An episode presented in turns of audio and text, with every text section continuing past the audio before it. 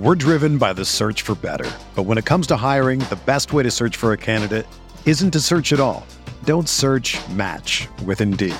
Indeed is your matching and hiring platform with over 350 million global monthly visitors, according to Indeed data, and a matching engine that helps you find quality candidates fast. Ditch the busy work. Use Indeed for scheduling, screening, and messaging so you can connect with candidates faster.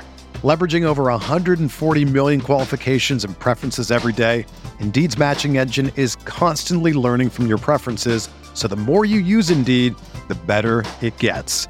Join more than 3.5 million businesses worldwide that use Indeed to hire great talent fast. And listeners of this show will get a $75 sponsored job credit to get your jobs more visibility at Indeed.com slash BlueWire. Just go to Indeed.com slash BlueWire right now and support our show by saying that you heard about Indeed on this podcast. That's Indeed.com slash BlueWire. Terms and conditions apply. Need to hire? You need Indeed. We're reviewing a Dynasty rookie draft that's already in progress on RotoViz Radio. What's up, RotoViz?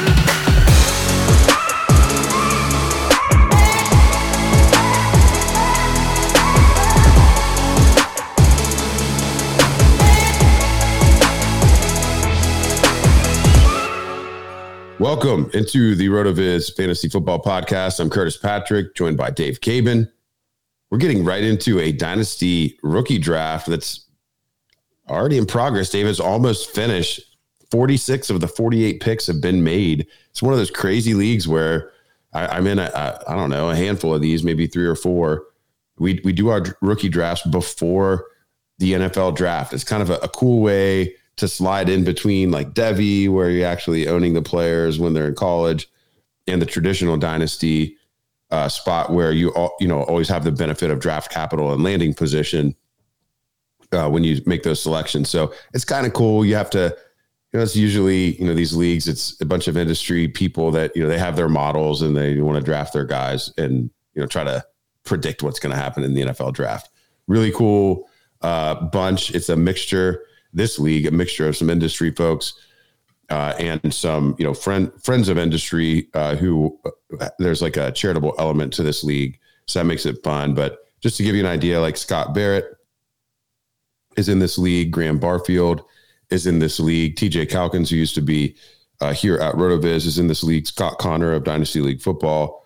Uh, so a lot of familiar names that have you know been on Rotoviz Radio before uh, as well as as some others. So it'll be fun to break this down together, Dave. You know, kind of line it up against our Rotoviz Fantasy Football Rookie Draft Guide, some of the regression analysis that you've done. We can see you know, were these picks good uh, at this spot, and I, I'm excited to see your reaction to you know a real draft that's already occurring. Yeah, well, I've taken a sneak peek, and there's a couple of exciting things in there. Um, it is always fun, I think, to do drafts too that happen before you actually know where these players are. If not just for the fact that it gives you like an additional interest in the draft, because now you got to make sure that those guys that you selected end up in spots that work for them. Yeah, it's it's really exhilarating, and it, you know, it's kind of these leagues are fun because you know the whole weekend of the NFL draft is like, all right, you know, you're you're following what's happening with the prospects, where do they land and you know we're writing like volume three of the rookie guide at that point. But then i'm also kind of going back and oh like this pick ended up this fourth rounder he hey he got drafted in the top 100 all of a sudden. And you know now i i've already got some equity on this roster or you know i think there was one year oh i'm trying to remember this this guy's name. It was like the first year i played dynasty. There was this small school guy that i took at like 14th in the rookie draft and he went undrafted. And so you, so you, you, have some of that, you have some of that stuff too. Yep. Uh, and you learn along the way and you know, how to, these leagues you're kind of balancing, you know, wh- what do you, where's your conviction uh, and where you're willing to differ between kind of the NFL draft pundits of the of the world, and then at what point do you just start chasing, you know, presumed draft capital? So th- these are always really fun. I think, t- Dave, you know, for brevity's sake, in this episode, we'll run down like the first two rounds, but I will yep. post the full board uh, on my Twitter and um, we can. Um, I don't know if we're able to post a link in the podcast Yep. uh, notes to the board, but maybe we'll do that if anybody wants to pull up, you know, the screen and follow along uh, with the draft as as we're running it down in, in audible form. That'd be kind of cool too. All right, so setting it up. This is a Dynasty super flex draft with tight end premium. The format's very, it's not exactly the same as RotoViz Triflex, but it's very similar. Uh, we're just starting an additional player uh, versus the RotoViz format. So this is one of those leagues that's on, you know, kind of a private invite league on on myfantasyleague.com. Uh, for my picks in this draft, I had the 103. I made a trade before the draft uh, as well to pick up some additional picks because the, these drafts, I really, it drives me nuts to sit on the sideline. So I traded Deebo Samuel and Michael Thomas shortly before the draft for Treylon Burks, the 202 and the 302. So I ended up with three picks in the top 27 the 103, the 202, the 302, and the 303. Uh, so maybe we'll just go down through that because we got to talk about, you know, my picks. It is our show. I mean, of course, Uh, right? Yeah. No, no surprises, Dave. At the 101, uh, Dan Kennedy selects Bijan Robinson, and he, oh, and he actually left comments. He's like the one guy that left comments in that field. He said 100 percent Cowboys, Titans, or Chargers. Um, so that's some wishful thinking uh, from Dan on the landing spot. Any reaction to Robinson going 101? No, I'm just glad to see that it happened. That is the right pick. That is the way to go. I think Dan Kennedy did a nice job there. Next up is where we get our first. This is where it gets crazy, man. You know, when people start drafting the real teams, it's definitely different than mock draft exercises. KC Dank Chiefs select Anthony Richardson at the 102, and that's a sp- one spot in front of my 103. So that's going to give me access to a number of the different players and, and tier two from our, our RotoViz rookie guide. Why do you think somebody might opt for for Richardson? And you know, do you fault him for this pick, or do you think you know chasing the upside's warranted? Yeah, well, I think definitely this pick is all about upside and trying to solidify uh, a player that has a lot of potential. The only thing that I don't like about this here is to me, Richardson's upside. Some of why it feels like there is so much upside is because, in comparison to other players, he's kind of being discounted. Now, you could argue that in a rookie draft, especially pre NFL draft taking place, the difference between taking him at like two or eight, that really shouldn't factor into the discussion of upside. Uh, I do think it's fair to say that this looks like one of the most athletic prospects you're going to see at quarterback in a very long time. If he's able to do Cam Newton like things, this is a pick that's going to be an absolute slam dunk, especially when you consider that it is a super flex league. Uh, this might be a way that you can differentiate your team. So I get it. That said, in my opinion, a player like Stroud has a lot of upside as well. And I think that in totality, the upside that you could get out of Stroud probably is a little bit higher than what you could get for Richardson. I know some people might argue with me on that. Uh, but as a result of that, like I get the pick, but this is probably one I, I can't see myself actually doing. But you are right. When people actually get into these drafts, that is when more of like that gut feel or some of that feeling like you can will things to happen comes into play more so than that, you know, cold calculated analysis that's been going on for, you know, many months now. Yeah, I love it just because it was fun and and players that I wanted access to slid to me at, at three. But you know, a quick quick peering at you know KC Dank Chiefs roster, you know, it's a roster that's pretty far from competing, and so I think I definitely understand wanting that. You know, if, if he really thinks that if this manager really thinks that Richardson's the the highest upside player here, I get swinging for the fences. You know, you know, you and I are high on Stroud. Um, others are saying that you know Richardson is the closest thing we've seen to Cam Newton uh, since Cam Newton came into the league. And if you get a situation like that, you know, and he develops as a passer, he's also running around like Justin Fields out there. I think the dynasty value that would be tied to Richardson would give this manager a, a chip that he could trade to totally rebuild the team, or you know, perhaps it would you know make up for being weaker in his you know final two flex spots. So definitely interesting. I love and respect the conviction. That being said, I was happy to pull the trigger on Stroud uh, at 103.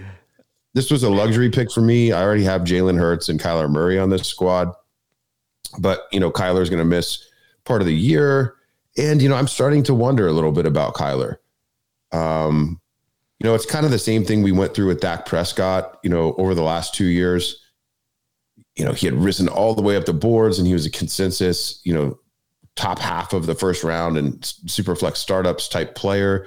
And then, you know, the confidence starts to erode after, you know, he's not producing at an elite level for a little bit. And with Kyler, we have these like motivation questions. We have, you know, turnover coach, turnover in the wide receiver room.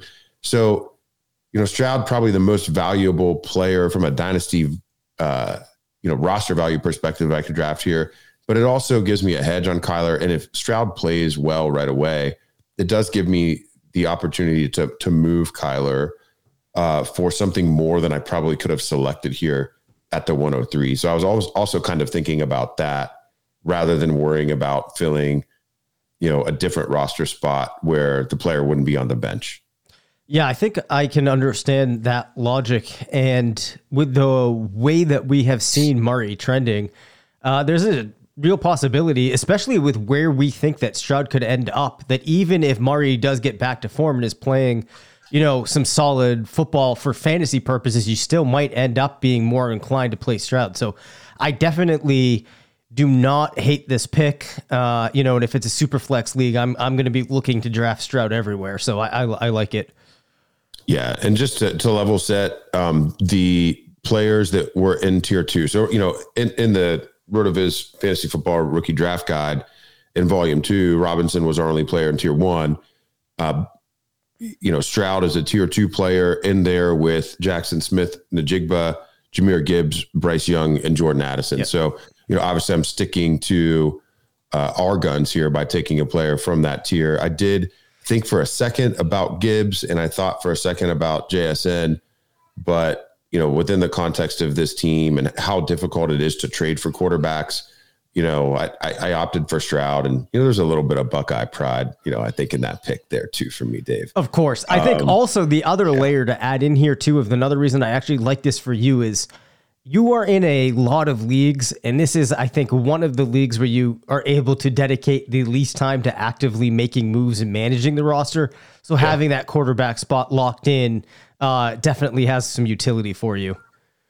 Yeah, this this one doesn't get quite as much of my attention as you know our our FFPC uh, higher stakes leagues or some of the leagues I've been in for a long time. But uh, it'll be exciting to see if this can you know be the next step uh, for this roster. At 104, another Buckeye goes Stroud's teammate Jackson Smith-Njigba, also a tier two player, followed by another tier two player Bryce Young to TJ Calkins and Scott Barrett. Uh, any feedback on either one of those picks? Uh, these are the picks that I would expect to see here that I would probably hope to be made. As you mentioned, they fall in line with what we are thinking at RotoViz. So, um, you know, some good confirmation for us here. This is how things played out. At 106 is where things open up just a little bit. Yep. And we see a player from our tier three uh, selected before Jordan Addison. So Addison is the highest RotoViz rated player on the board here. We see Quentin Johnston go at 106 to Graham Barfield of uh, fantasypoints.com. And I know he's really big on Quentin Johnston for some of his, you know, uh, YAC, uh, yards per route run, um, elusiveness um, type metrics. And there, those are some of the things where, you know, Quentin Johnston really does stand out. Um, last week when we were chatting, Dave, uh, we we ran him through uh, the latest version of your regression model. At that time, you know, he wasn't performing quite as well as some of the other elite guys. Um, what you know, what what do you think here? Is it egregious to take QJ over Addison, or can you forgive it on on some of those other metrics? So, I have done a fair amount uh, more work with wide receivers, looking at some regression trees, looking at different ways to project um, draft position for wide receivers. Through the course of this, I have looked at a lot of things that tend to separate players uh, from living up to the potential that we believe that they have and not living up to that potential. uh, you know, he's a very interesting player.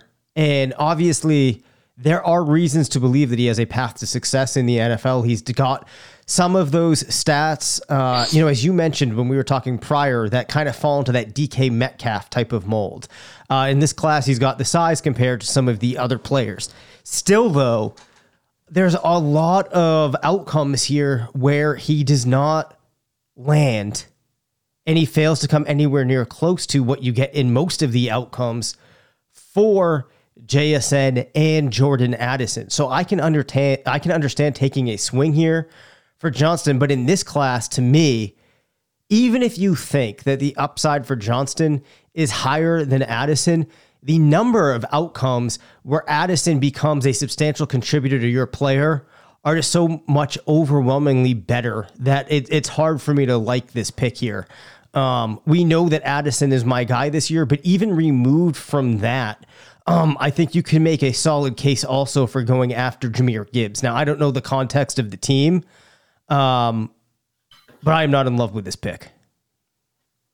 Yeah, we can. I can give you the context of the team.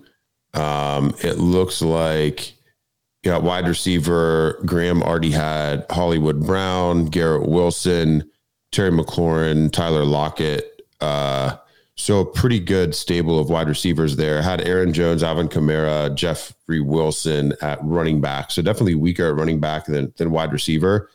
But again, I think it speaks to how even though you know Johnston is failing a little bit in some of our analysis, there are other uh, other analysts and other sites, yep. you know, finding him performing, you know, well in the models that they prefer.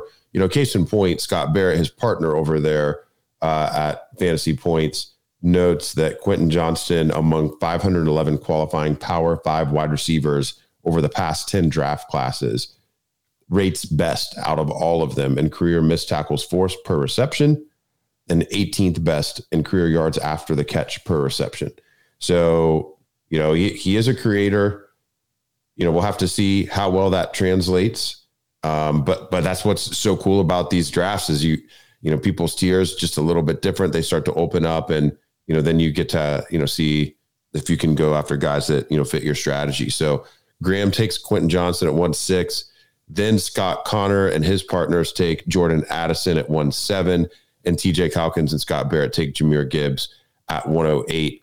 Once we got to 107 and 108, I was trying to make some trades into those spots, but they were not having it. Uh, they were happy to. So, so our tier two is cleared out at that point, plus Johnston out of tier three off the board, and all is right with the world at this point in the draft, Dave. Yeah. So the the interesting thing here is in the Superflex rankings that that we had as you mentioned, Gibbs was in tier two. He was actually, though, the first player selected after Robinson. So it's interesting to see him slip all the way to eight. Also, if you looked at the ADP of the drafts that we did, you know, Gibbs um, was generally, if you look across the drafts, if I recall, I don't think often ever landing beyond three.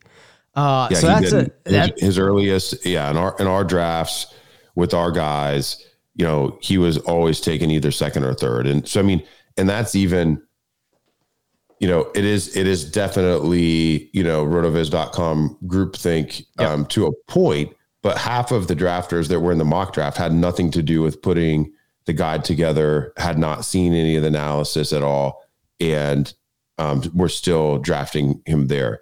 So, and the other thing I guess is, you know, about a month has passed. Yeah. Um, yep. Since the guide came out and this draft started occurring. So there's, I mean, some, I guess, some new information or maybe some new thoughts about actual NFL draft capital. But I think that is a, a good observation where, you know, if, if you bought our rookie guide and you're like, man, you guys are high on Gibbs, well, you're right. But what that also means is you shouldn't necessarily feel like you have to be hell bent on trading up to the one, two uh, to get him. You know, I, I would actually be very comfortable.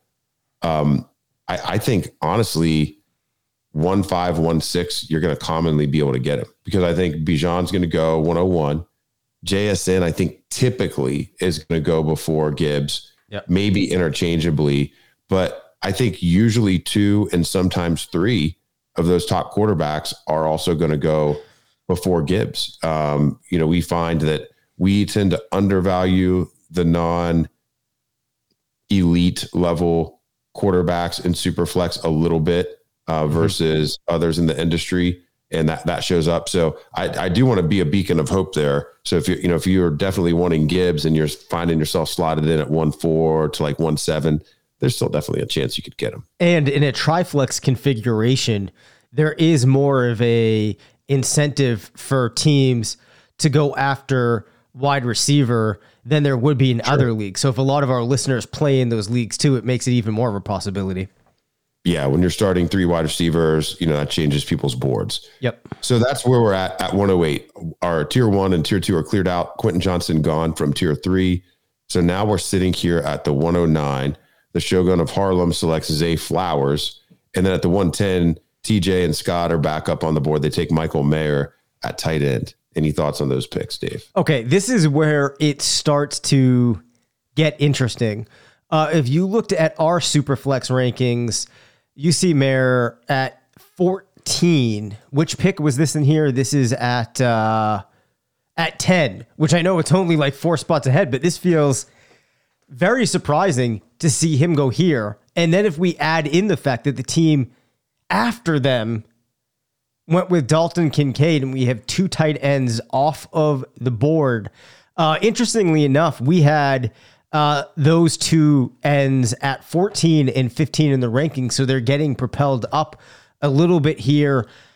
I would be more. To be fair, in, in our mock drafts, yep. Mayer did go at 10.0. Oh, okay. So, so it's a situation where I think those of us in the ownership team slightly lower on Mayer versus the rest of the class. Yep. Um, and also maybe early on tighter between Kincaid and Mayer. And I think yep. that's why we didn't feel the, the you know the necessity to push Mayer up. But even as we brought in other people from the site uh, into our mock drafts, Mayer had a higher ADP.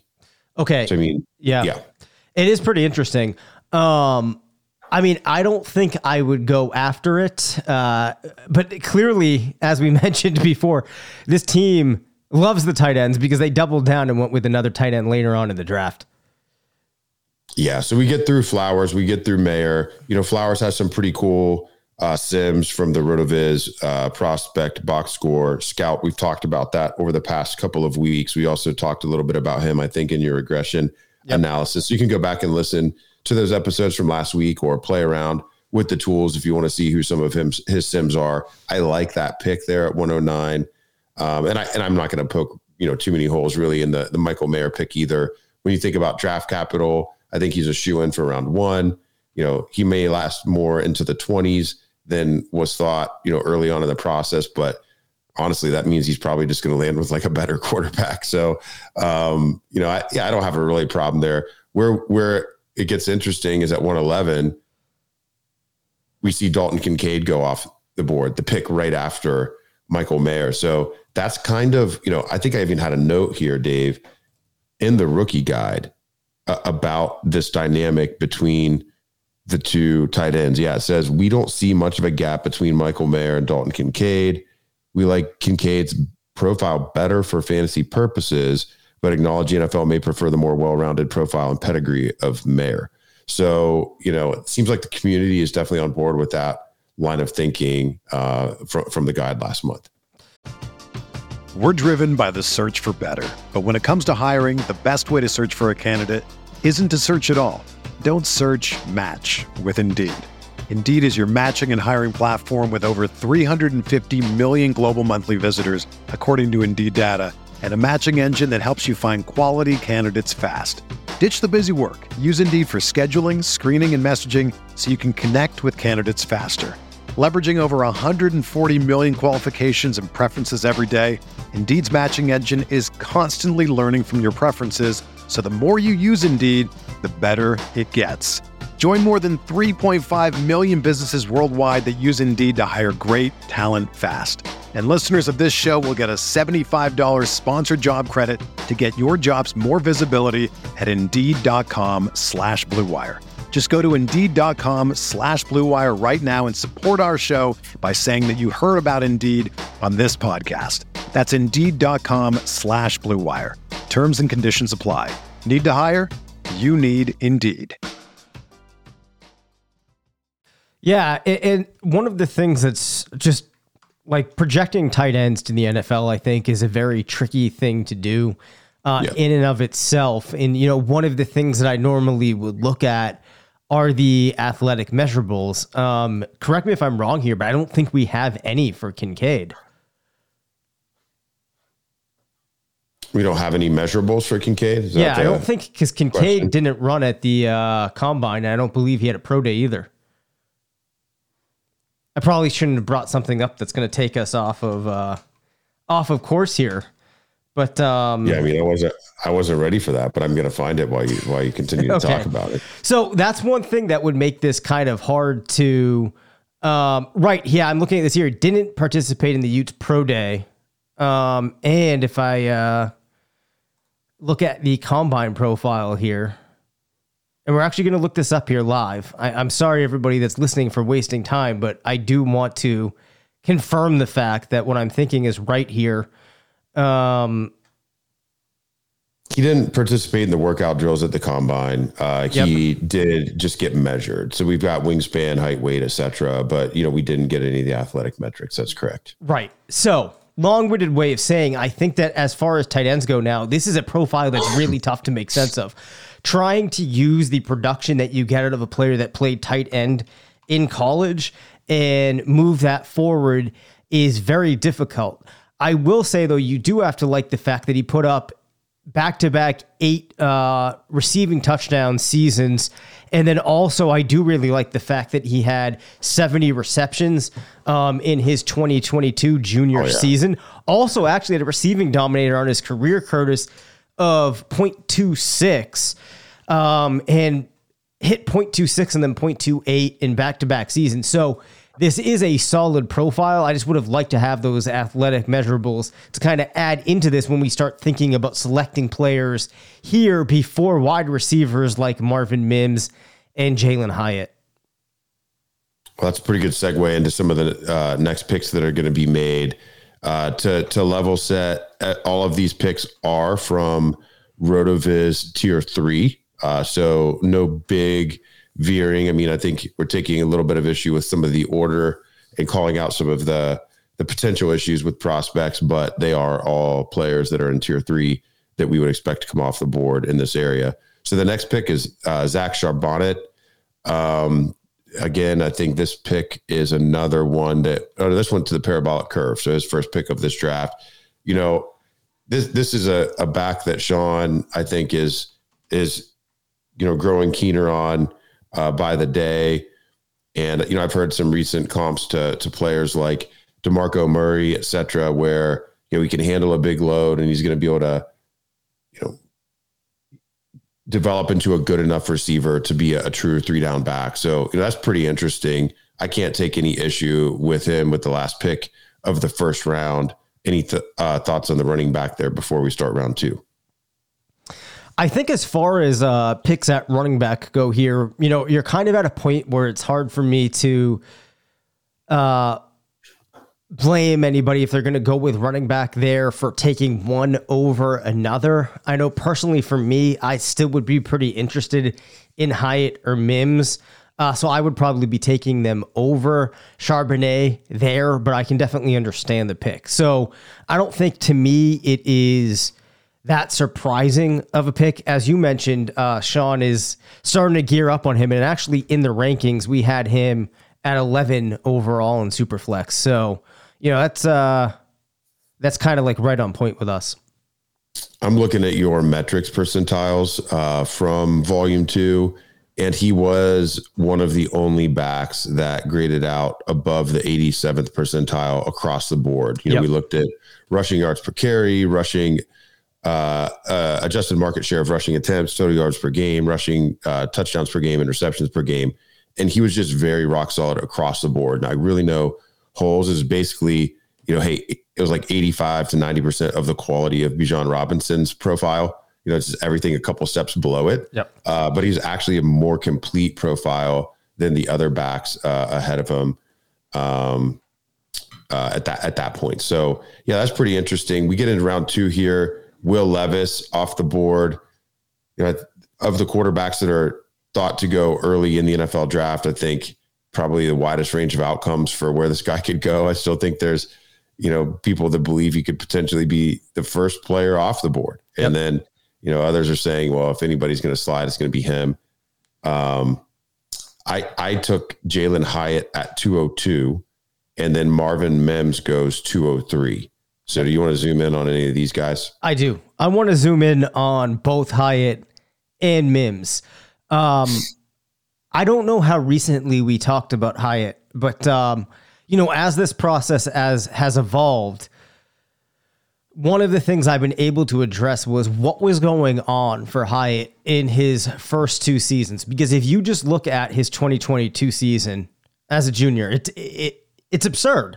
18.91 yards per reception, put up 15 total touchdowns, had a dominator of 0.37, and was just 21.2. So that year checks a lot of the boxes that you're looking for, but naturally you have the question what was going on in the first two seasons.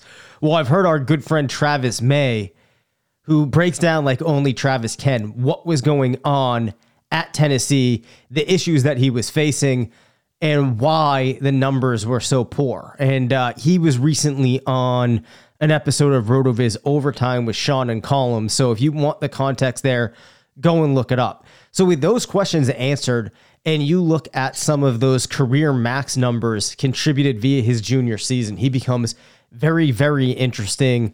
Um, you know, the type of player that surely has my attention. And Mims also has a ridiculous profile. There's a couple of numbers that I've been keying in on.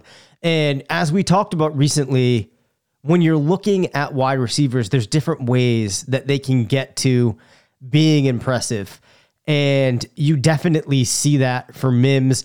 A 19.5 yards per reception on his career. Very impressive. You like the fact that he put up nine receiving touchdowns in his first season in college, was just 18.8 then. He also answers a lot of the questions that you would have when you're looking for these players that you're going to be selecting at this point in the draft. So, long and the short of it here is if I am in rookie drafts this year and we're getting into pick 14, 15 range, and Jalin Hyatt and Marvin Mims are there, I'm going to be scooping up, eh, them up every time, and I'm going to be very excited. Yeah, well, I uh, appreciate the pat on the back for the the pick there. As I mentioned, this is one of the picks that I traded for pre-draft, knowing that there would be some quality available. I actually didn't envision being able to get Hyatt. I actually thought that you know either it would either be Mims or uh, Zach Charbonnet that I would take here, um, and so you know to get Hyatt, I was really pumped. Um, looking at Jalin Hyatt's RotoViz box score scouts uh, sims, when you don't adjust for draft capital, like just his 10 closest sims were all round one picks. Yeah. Which is pretty crazy. Like not even not even entering in his draft capital, his profile is very clearly a round one uh, wide receiver profiles. Tim closest players, Garrett Wilson, Jerry Jeudy, Tavon Austin, Brandin Cooks, Chris Olave, Corey Coleman, Ted Ginn, Jahan Dotson, Nelson Agholor, and CeeDee Lamb. So about seven of those, really, really encouraging. And the average draft slot of those 10 wide receivers was 14.1, and none of them lasted past pick 20 in the NFL draft. So, you know, that, that gives me a lot of draft capital security on a pick like this versus Mims, who is, is, you know, not thought to be a round one level prospect, even though we do like his profile. You know, I, I think that the over the overwhelming thought is that he's going to be like a mid round two pick at best. Yeah, Hyatt just excuse me, just misses one um one key piece of the puzzle that I have observed to get a player to being selected in round one. Uh, in some of the things I've been looking at, but of course, you know those aren't hard and fast rules, so there's always the possibility that he could. But looks to me like a player that we should see going sometime fairly soon after round one expires. Next three players off the board, Dave. It's really getting opened up here. Kendre Miller at 204, Sam LaPorta at 205, and Josh Downs at 206. Yeah, this is where we start to get into that territory, Curtis, where it's hard to have a tremendous amount of conviction as to how well spent these picks have been made are. Uh, if you look at where we have players, after you get through the guys that we've talked about, we had Downs at 16, followed by Spears at 17, Achane at 18, Kendre Miller at 19 uh, as I'm looking at how these results fell out here, um, one thing that does stand out to me is Sam LaPorta getting thrown into the mix here. Because if I am looking at where we have things, Sam LaPorta, my friend, does not 32. come until tier five at 32. It took a long time for me to find him. Uh, obviously, this is a league where there is somewhat of an emphasis on tight ends, but I don't really know what to do with this, what to make of this. Do you have any context here that I might not be taking into account? Well, I mean, there's definitely some draft pundits that think Sam LaPorta um, it could be one of those, you know, early round two. Picks. Oh, he went to right. He's out of Iowa too, and very athletic. Yeah. So okay, yeah, good, good, good tight end pedigree. You know, corn fed tight end uh, there in Iowa. But you know, I don't think it was. I'm not really critical of being high on LaPorta. I just don't think it was necessary to draft him here. Like, I mean, right. I, I, think there's a decent chance that you get him around later. Um, I would have to look. Let me scroll through and see if that would even been an option. I mean, you probably could trade back even a couple of picks, right? Yeah, his next this manager's next pick was at 304. So I guess if this was very clearly his tight end three, and he sees Mayer and Kincaid go off the board in the first round, maybe he's just thinking, geez, you know, do I really kind I live with myself if I waited another, it would have been an 11 pick wait for him uh, to see if he came around um, to 304. So, you know, it's it's hard hard to criticize anyone for having the conviction. It is way early, you know, round and a half early almost versus where uh, we had him like you said, Kendre Miller is just a slight reach by where we had him uh, in our tiers, and Josh Downs, you know, belongs in this area. So the players that that were passed on from a Rotoviz uh, rankings perspective, Tyjae Spears um, becomes the value on the board at this point in the process as a tier three player available still after two players outside that tier have been selected. Yeah. So just to expound upon him a little bit more, um, I can't help but wonder if this person just fell in love with the athletic measurables too. Um, in addition, this is a player with a 91st percentile 40 yard dash.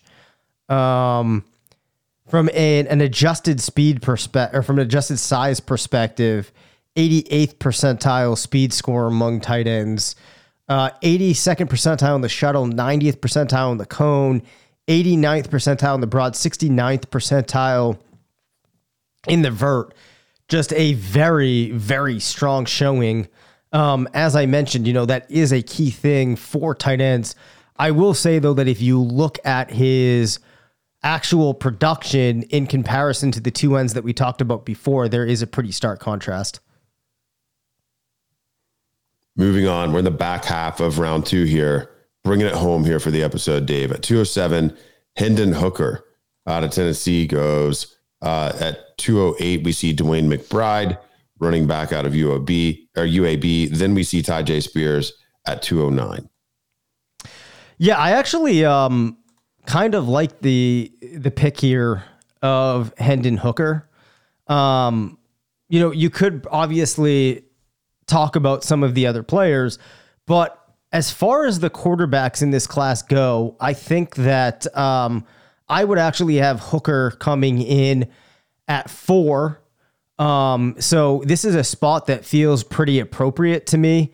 Um, if I am in a super flex league and I am looking to go ahead and select a quarterback. Now, if you looked at our rankings, our Superflex rankings here, I'm trying to find exactly where he went. You can stop me if you happen to know. Um, oh wow, though we had Hendon. Wow, we had him pretty 41. far down at 41. Now I think that's something that happens when you're going through a rankings process. I don't see that actually shaking out in leagues. Um, yeah, his ADP in our mock draft. Uh, so really, what was holding that down you know, there were just uh, there was one person on the team that just really didn't care for Hooker at all. Yep. Um, to the point where you know he wasn't in that that ranker's top fifty. Yep. So so that definitely held him down in the process. When when you look at he, where he actually went in our Superflex mock ADP uh, in the guide, uh, he had an ADP of twenty eight point zero. Yeah, and I mean, I actually like the profile. Um, as far as quarterbacks that you're taking coming in as prospects that aren't those uber type of special guys with those great profiles like Young or Stroud. I mean, I think that he's got a pretty good body of work when you look at what he did at Tennessee. Uh, put up 31, then 27 touchdowns. His passing adjusted yards uh, per attempt were above almost at 11 both seasons. Uh, strong completion percentage. We've talked about some of the things that I look for. And also in the guide, I kind of break down where he fell out among other collegiate passers. And, you know, I think that there's more to it with Hooker than people might want to realize. I mean, he was 99th percentile in adjusted yards per attempt, 91st percentile in touchdowns per game, 99th in touchdown interception ratio, and also 92nd percentile in completion percentage. His worst result came at yards per game, where he was still in the 84th percentile. When you look at things through this context, it really is Stroud, Hooker, and Young, and then the rest of the players are all significantly separated. So if I'm looking for a quarterback in this draft and I need one, uh, and Stroud and Young are gone, Hooker's the guy I'm looking for. Yeah, here's my blurb on Hooker from the guide. Hendon Hooker has a risky profile due to his age and later breakout, but it's hard to find fault in the passing metrics. Impressively, he challenges Bryce Young for the silver medal in the class. If we could only combine his metrics profile with Anthony Richardson's age and athleticism, we'd have a truly elite Franken prospect. Based on this view, Hooker is likely going undervalued in early rookie drafts and dynasty startups. Drafters will understandably wait for the NFL to assign value, but big opportunities, big equity opportunities exist right now. Um, and so, yeah, I mean, what I think what we're seeing is some others that kind of share that view. You know, this this this manager actually didn't draft again until pick 29. Mm-hmm. Um, and so it's another one of those things where like, you know, that you know, there's other there's other quarterbacks that gone. Even Hooker is by far, even if even if you don't rate him at QB four in the class, you know, for example, he, there's still a huge tier break after him. And so I think if you're drafting positional tiers rather than your overall tiers, you know, the, the pick's definitely defensible there. And, you know, since the time that the guides come out too, Hooker has kind of transitioned from being a day two type Right. uh, prospect to now there's, you know, a lot of chatter that, you know, maybe he would be looked at in the later portions of the first round for a team that, you know, wouldn't need him until 2024, like the Vikings, for example, or Yep. uh, the Saints. Well, one thing that has come out of this exercise, and uh, we always end up being able to fill much more time than we would expect. I mean, we only got down here uh, to what are we through here? Like halfway through the. We have three picks left in the second round uh, for the for the episode, but yeah, I mean, it just yeah, there's so much to react to. I mean, it just is getting me very, very excited for when we get to sit down and start uh, start working through the uh, volume three, you know, final rankings and what have you. So with McBride and Spears, you know, those are two pretty exciting guys. I mean, Mc, McBride at 208 um, as a runner, you know, one of the more impressive runners in the class, not much receiving work to speak of, but man, I mean, he really added a lot of, um, you know, yards over expectation. That's really the calling card here. And so, you know, if he gets day two, you know, day two draft capital for McBride would be extremely Im- impressive. And he would be one of the uh, bigger climbers late in the process. With Tyjae Spears, a little bit more of a, a well rounded guy, uh, a receiving profile. Several uh, NFL draft pundits and film guys have likened him to Austin Ekeler. Uh, I think also leaning into kind of the small school um, element there. So that's a good value on those two guys. Rounding out the second round, another tight end to TJ and Scott. Luke Musgrave goes at 210. And then we see um, Rashee Rice at 211 and Tank Bigsby a guy who fell a little bit from volume one to volume two in our guide. We still like him, uh, but he fell down. Uh, he ends up at 212, 24th overall. So a couple of, of thoughts here. Um, as far as just being excited about being able to draft a player in this year's rookie drafts go, McBride is one of those players that I'm just going to be super excited if things work out where he's available in a range that it makes sense for me to take him. Um, as you mentioned, tremendous rushing. Um, has performed well uh, if you look at some of the advanced metrics that SIS Sports Info Solutions tracks that uh, we've been pouring over. So I would be very excited about going for him. Then Rice is really interesting. And Sean Siegel, Curtis, has become so enamored with him that when I have been sharing some of the research I have been doing, the first question or the first thing Sean is looking at lately has been where does Rice fall out? So don't be shocked if when uh, you know the next volume of the rookie guide comes out, we see him climbing up the ranks a little bit. You're on mute. That's only one vote. So, you know, might have to put him at 101 to get him way up there. But yeah, that, that is what's that's that's what's so cool. Um, you know, just the more time you have to work with the class, you know, the the better you can feel about how things are settling out. And then with Bigsby, you know, for for me, you know, he's not going to be drafted in this area like Dalvin Cook was, but you know, it just kind of reminds me of that that profile a couple years ago where, you know, everyone knew he would kind of go high in the NFL draft. He basically flunked the NFL combine. And then, you know, I just was very convicted on, you know, his profile, except for the athletic metrics. Like, despite that athleticism, he still amassed the production that he amassed. And, you know, there's something, you know, it's kind of like that, you know, the wide receiver position. It's like Jarvis Landry, all, you know, all time disappointing NFL combine profile, but yet he was so productive in college. Like, how did he manage to do that? Well, he must just be very skilled. Um, and so Tank Bigsby, I still think is a player that, you know, now I just don't have to worry. Am I overdrafting him? It's just you know, now he's a bargain. So I, I'll still be very excited to get Bigsby, especially if he's available in this range. Um, behind him, just rounding out where the last two selections that I had in the top 27 were at 301, Cedric Tillman goes, um, you know, older receiver, teammate of Jalin Hyatt, and, you know, has an NFL pedigree uh, in his bloodline, obviously. Uh, one of the bigger wide receivers in the class. I think he's going to be drafted more highly than, um, you know, people who chase breakout age would prefer. Um, but you know he is a little bit different so, than some of the other players that are available in the draft, and I'm sure some NFL teams will value that as a perimeter player. I was able to get De'Von Achane and Roschon Johnson at 302 and 303, which made me feel really good about not having been able to trade up for Jahmyr Gibbs when he sank to the end of the first round. Um, to get two swings with with these two guys in the third, I feel like you know, hey, I only need one of them to pan out, and uh, everything will be all right. And for those of you keeping score, that trade that I made before the draft that I was talking about, where I sent Deebo, Samuel, and Michael Thomas for Treylon Burks, the 202 and the 302, that trade ends up being Treylon Burks, Jalin Hyatt, and De'Von Achane. Yeah, that works out pretty nicely, in my opinion. All right. So that is good stuff there. Um, I'm expecting that, you know, post draft, we'll see some movement in where those players went, but pretty interesting to see how things actually played out in a real live rookie draft occurring before the NFL draft. Curtis and I will be back next week. I think we've already got some good topics picked out.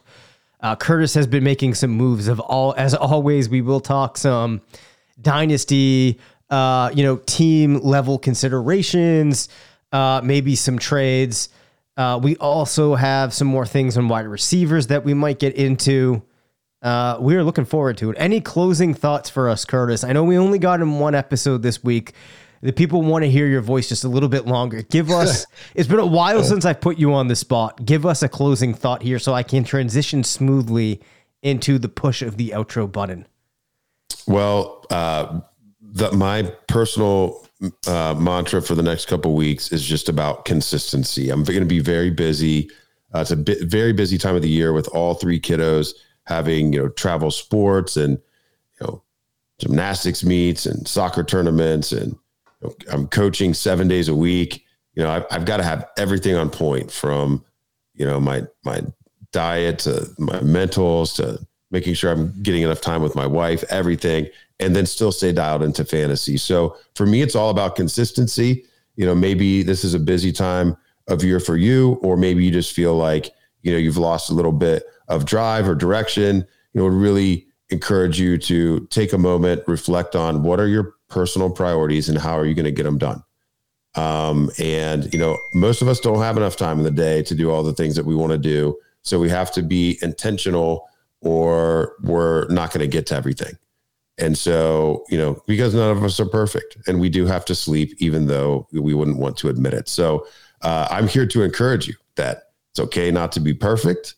And also that it is a very worthwhile. If you're a highly motivated person and you want to keep achieving your goals, you need to sit down and be intentional about how you spend your time. Thank you for listening to the RotoViz Fantasy Football Show. Send us questions at rvffshow at gmail.com. Follow us on Twitter at DaveCabanFF and at CPatrickNFL. Leave us a voicemail at 978 615 9214 and make sure to rate, review, and subscribe.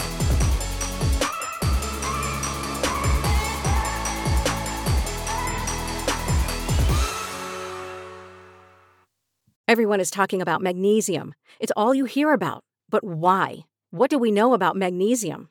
Well, magnesium is the number one mineral that 75% of Americans are deficient in. If you are a woman over 35, magnesium will help you rediscover balance, energy, and vitality. Magnesium supports more than 300 enzymatic reactions in your body, including those involved in hormonal balance. From functional medicine doctors to mental well being and female hormone experts, we all know that magnesium is the one mineral to improve all aspects of well being and health. But which one? Magnesium Breakthrough from Bioptimizers, the trusted choice recommended by leading experts with seven best absorbed forms of magnesium to ensure your body receives the support it needs for overall well being. Go to bioptimizers.com slash balance today and use code BALANCE10 for 10% off. Support your journey to wellness at B-I-O-P-T-I-M-I-Z-E-R-S dot com forward slash balance. Magnesium Breakthrough from Bioptimizers, your foundation to optimal health and vitality.